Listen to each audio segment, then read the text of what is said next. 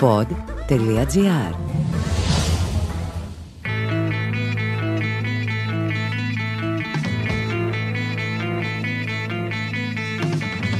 Καλώς ήρθατε σε ένα ακόμα επεισόδιο του podcast «Χίλιες και μια λέξεις».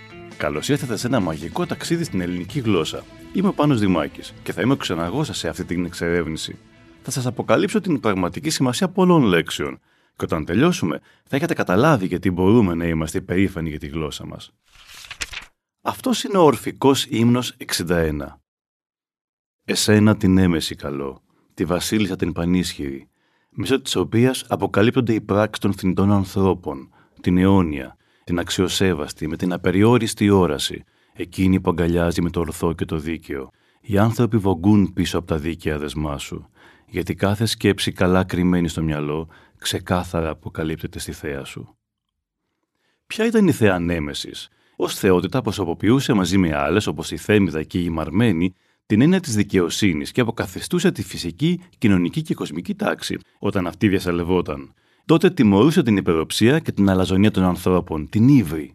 Αν κάποιος αδικεί τους άλλους συνεχώς και κάποια στιγμή η ίδια η ζωή του θέσει οδυνηρό φρένο στη στρεβλή πορεία του, τότε μιλάμε για θεία δίκη.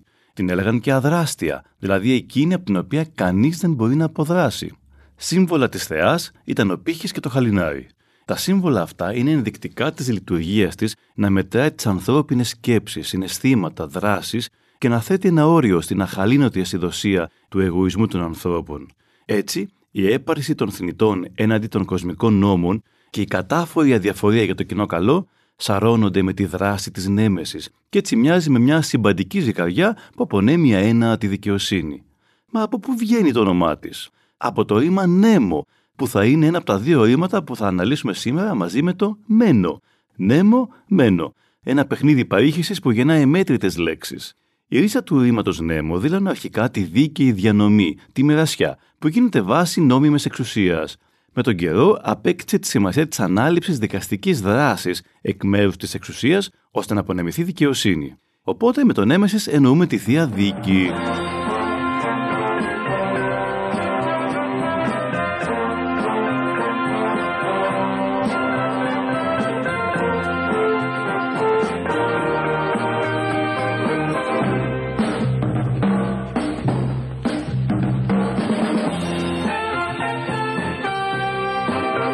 Η ρίζα νεμ εμφανίζεται και σε άλλες Ινδοευρωπαϊκές γλώσσες. Μιλάτε γερμανικά. Εγώ τα μιλάω κουτσορεμένα. Με αυτή τη γλώσσα συμβαίνει το εξής περίεργο. Μου αρέσει πολύ όταν ακούω μεμονωμένες λέξεις ή φράσεις ή ακόμα και όταν την ακούω σε τραγούδια. Μα βάλε με να εκτεθώ σε αυτή για ώρα, π.χ. να είναι Γερμανοί στο δίπλα τραπέζι και δεν μπορώ, θέλω να σηκωθώ να φύγω. Το ίδιο παθαίνω και με τα Ρώσικα και με τα Ολλανδικά. Για λίγο καλά είναι, αλλά μετά το ασπίδε.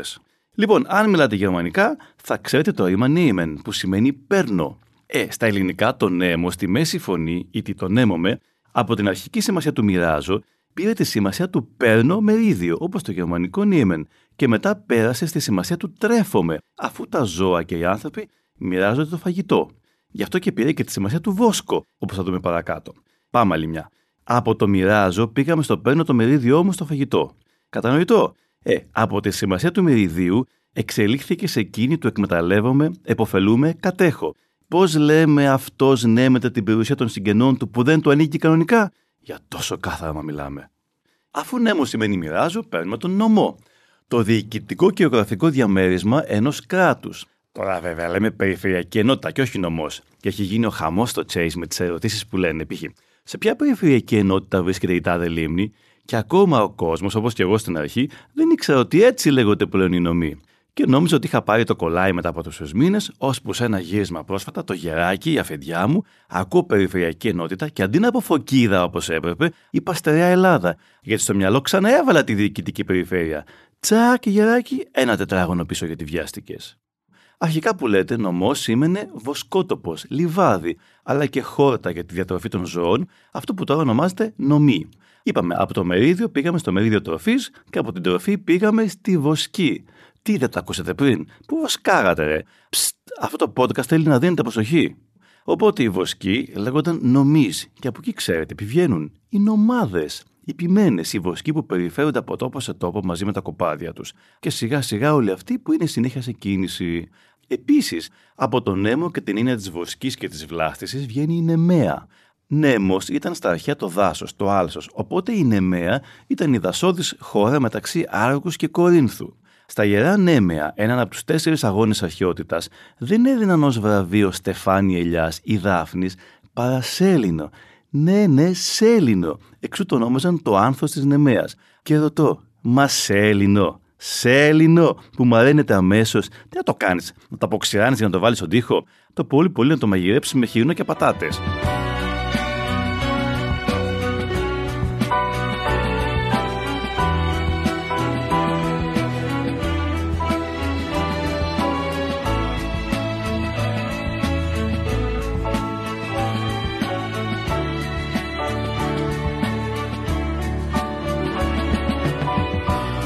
Πάμε στο πιο διάσημο παράγωγο του νέμο, το νόμο. Νόμος είναι κάθε τι που έχει απονεμηθεί ή έχει δοθεί κατά αναλογία. Να η έννοια της μοιρασιάς. Οπότε ο κάθε κανόνας που ρυθμίζει μια ενέργεια ή εκδήλωση του ανθρώπου. Μια αρχή, ένα αξίωμα, ένας γνώμονας. Π.χ. έχει κάνει νόμο στη ζωή του το να βοηθά τους συνάνθρωπου του. Ίσως να προσέξατε ότι ο νόμος διαφοροποιείται μορφολογικά από το έτερο παράγωγο του νέμου, το νομός, ως προς τη θέση του τόνου. Οπότε, μεταξύ των νόμος και νομός, το μεν νόμος έλαβε τη σημασία του νέμου τις σχετικές με την εξουσία, την αρχή που ρυθμίζει ή διευθετεί, το δε νομός τι σημασίε τι σχετικές με τον διαχωρισμό, τη διέρεση, την κατανομή, την επικράτεια όπου ασκείται η εξουσία, καθώς και τη σημασία της βοσκής. Καλά, τον νόμος από παράγωγο έχει τη Παναγία στα μάτια. Μα πόσο βλάσφημος στη φράση κι αυτή. Οπότε δεν θα αναλωθώ στις μύριε λέξεις που βγαίνουν από εκεί. Όμως είναι καλό και πρέπει να επιστήσω την προσοχή στο νόμος ως κατάληξη. Πώς λέει μα το νόμος και οικονόμος, αυτή η κατάληξη δεν έχει καμία σχέση με την νομική σημασία του νόμου. Αντίθετα, εκφράζει τη σημασία της εξουσίας, της ενασχόλησης και της διοίκησης. Εξού πολλά είναι επαγγέλματα. Παράβαλε δασονόμος, αστυνόμος, τροχονόμος. Από το νόμος λοιπόν βγήκε το διάσημο νομίζω. Κοιτάξτε πώς. Όταν κάτι γίνεται νόμος, γίνεται συνήθεια.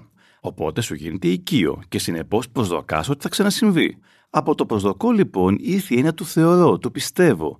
Και από το νομίζω βγήκε το νόμισμα. Ξέρετε την αρχική σημασία του νομίσματος. Οτιδήποτε καθιερώθηκε από μια παλιά συνήθεια, το έθιμο. Από εκεί βγήκε η έννοια της ισχύουσα και σε χρήση βασικής νομισματικής μονάδας κάθε χώρας. Το χρήμα που κυκλοφορεί και ισχύει σε μια επικράτεια.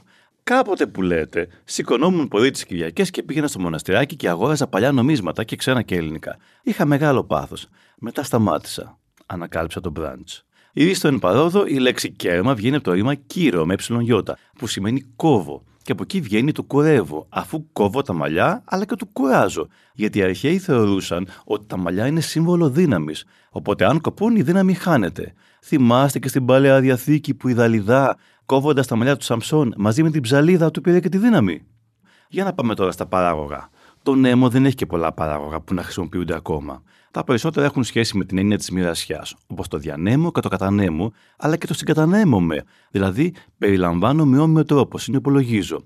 Π.χ. η Ελλάδα συγκατανέμεται στις χώρες που δεν σέβονται τους πολίτες της. Ένα τυχαίο παράδειγμα, σας διαβεβαιώ. Επίσης έχουμε το απονέμο, δηλαδή όταν μοιράζουμε, δίνουμε μια διάκριση, ένα βραβείο από εμάς προς τους αποδέκτες, όπως η απονομή του τίτλου Μη πρώτο πόδι Χαλκιδικής.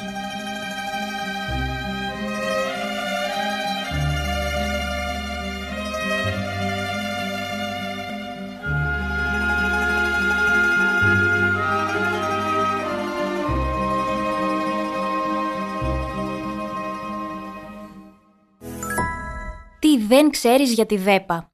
Η ΔΕΠΑ είναι πίσω από τη συγκράτηση του ενεργειακού κόστους εν μέσω κρίσης, στηρίζοντας ένα εκατομμύριο νοικοκυριά και επιχειρήσεις με πάνω από 180 εκατομμύρια ευρώ και με μέρισμα στην κοινωνία άνω των 120 εκατομμυρίων ευρώ. Αλλάξτε τώρα τη σειρά των γραμμάτων του νέμου. Τι βγαίνει από τον αναγραμματισμό; Μονέ, ποιος ζωγράφος. Προσπαθήστε ξανά. Έμον. Καλύτερα αυτό. Στη γλώσσα μου τα σρέιθ αυτή η λέξη μείνει αγάπη. Λοιπόν, αν αλλάξετε το μη με το νη, έχουμε το μένο. Καλώς όριστε λοιπόν το μένο, ένα γκράντερ ρήμα που το έβαλα δεύτερο έτσι για εφέ. Το μένο που στα πανάρχια χρόνια έλεγαν και μίμνο σημαίνει στέκομαι σταθερά στην ίδια θέση, παραμένω σε έναν τόπο.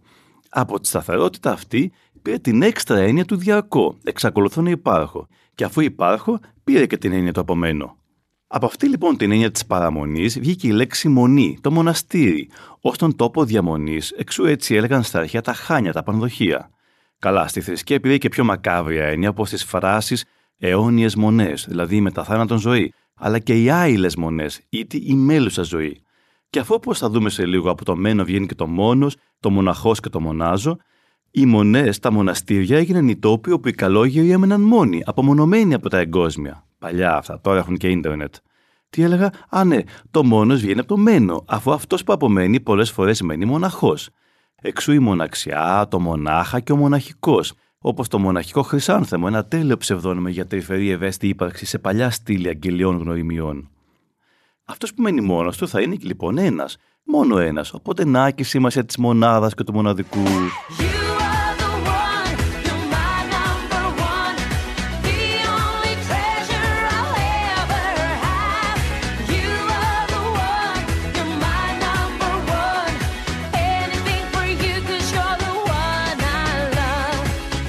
Και από το μόνος εγένετο το μονός.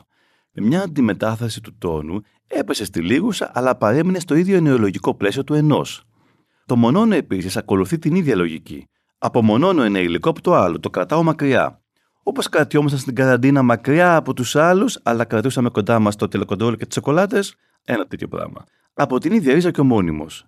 Αυτός που παραμένει και ισχύει συνέχεια σε αντίθεση με τον προσωρινό, που είναι απλώς προς ώρας για αυτή την ώρα, αλλά και τον παροδικό, που διαρκεί απλά για ένα πέρασμα, μια πάροδο. Παρέρχεται και φεύγει.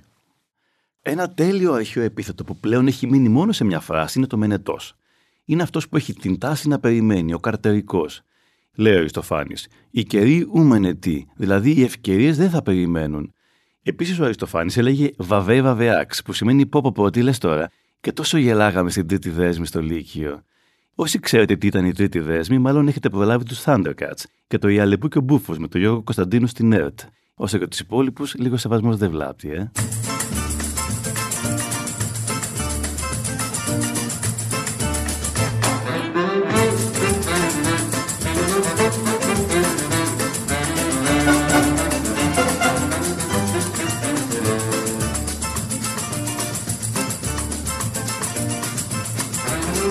Περισσότερα παράγωγα του μένω με προθέσεις διατηρούν τη σημασία της αναμονής.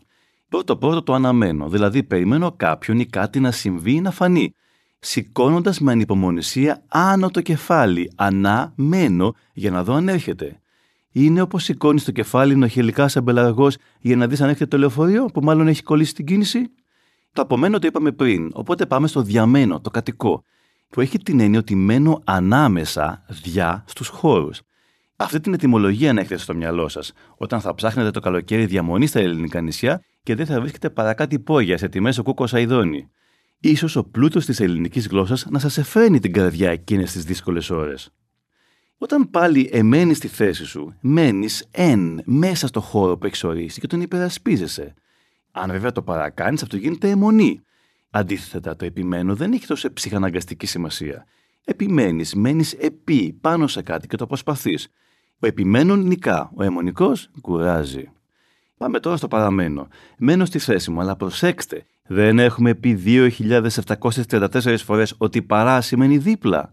Κοινώ στην πραγματικότητα παραμένω θέλει να πει μένω στο πλάι κάποιου, του συμπαραστέκομαι. Και το συμπαραστέκομαι αυτό σημαίνει στέκομαι δίπλα του. Οπότε παραμένω κανονικά σημαίνει μένω πιστός. Και η παραμονή γιατί σημαίνει την προηγούμενη μέρα; Μα γιατί απλούστατα είναι η μέρα που παραμένει δίπλα στην κύρια μέρα. Αυτός που περιμένω δεν θα έρθει από τα αστέρια και θα τα δυο του χέρια γεμάτα χώματα. Αυτός που περιμένω δεν θα είναι ο υπότης, θα είναι απλός στρατιώτης στα χαρακόμματα. Αυτός που περιμένει η Αναβίση, που δεν έχει 7 παλάτια και δουλεύει μες στα κρύα για την αγάπη της, είναι εκείνος που η Άννα περιφέρεται εδώ και εκεί με αγωνία μέχρι να έρθει. Δηλαδή το παιδί δηλώνει την κυκλική κίνηση που κάνουμε όταν περιμένουμε κάτι πώς και πώς. Κάπως έτσι και το προσμένω όταν περιμένουμε με χαρά και ανυπομονησία, ιδίως ένα πολύ αγαπητό πρόσωπο, κοιτώντας προς την κατεύθυνση από όπου θα έρθει. Τελευταίο ρήμα είναι το υπομένω, δηλαδή μένω υπό, κάτω από μια κατάσταση και περιμένω να τελειώσει. Σαν να έχεις ένα φορτίο από πάνω σου και να επιστρατεύεις την υπομονή σου ώστε να φύγει κάποια στιγμή. Εκτός αν είσαι ανυπόμονος, οπότε παίρνεις την κατάσταση στα χέρια σου.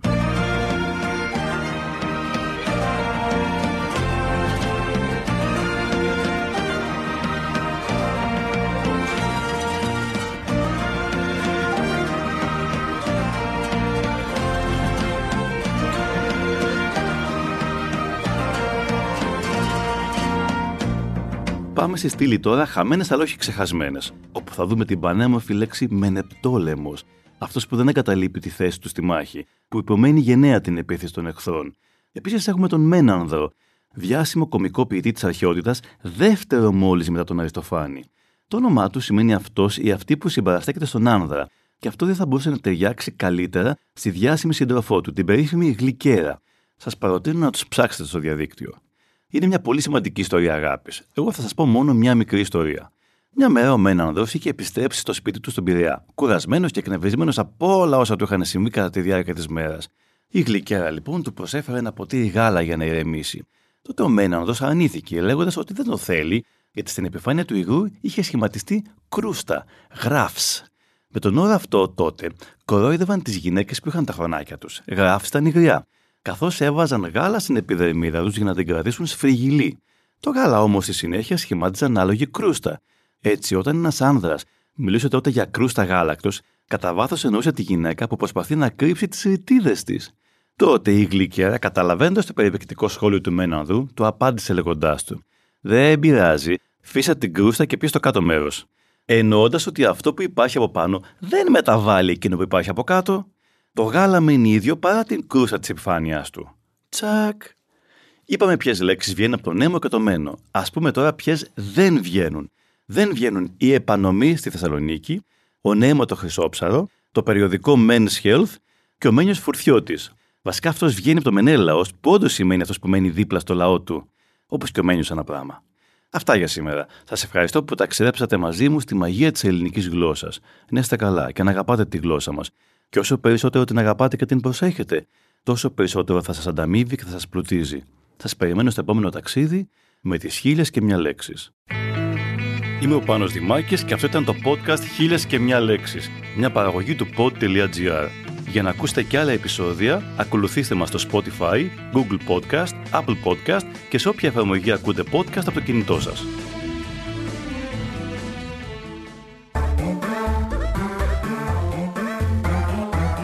Pod.gr. Το καλό να ακούγεται.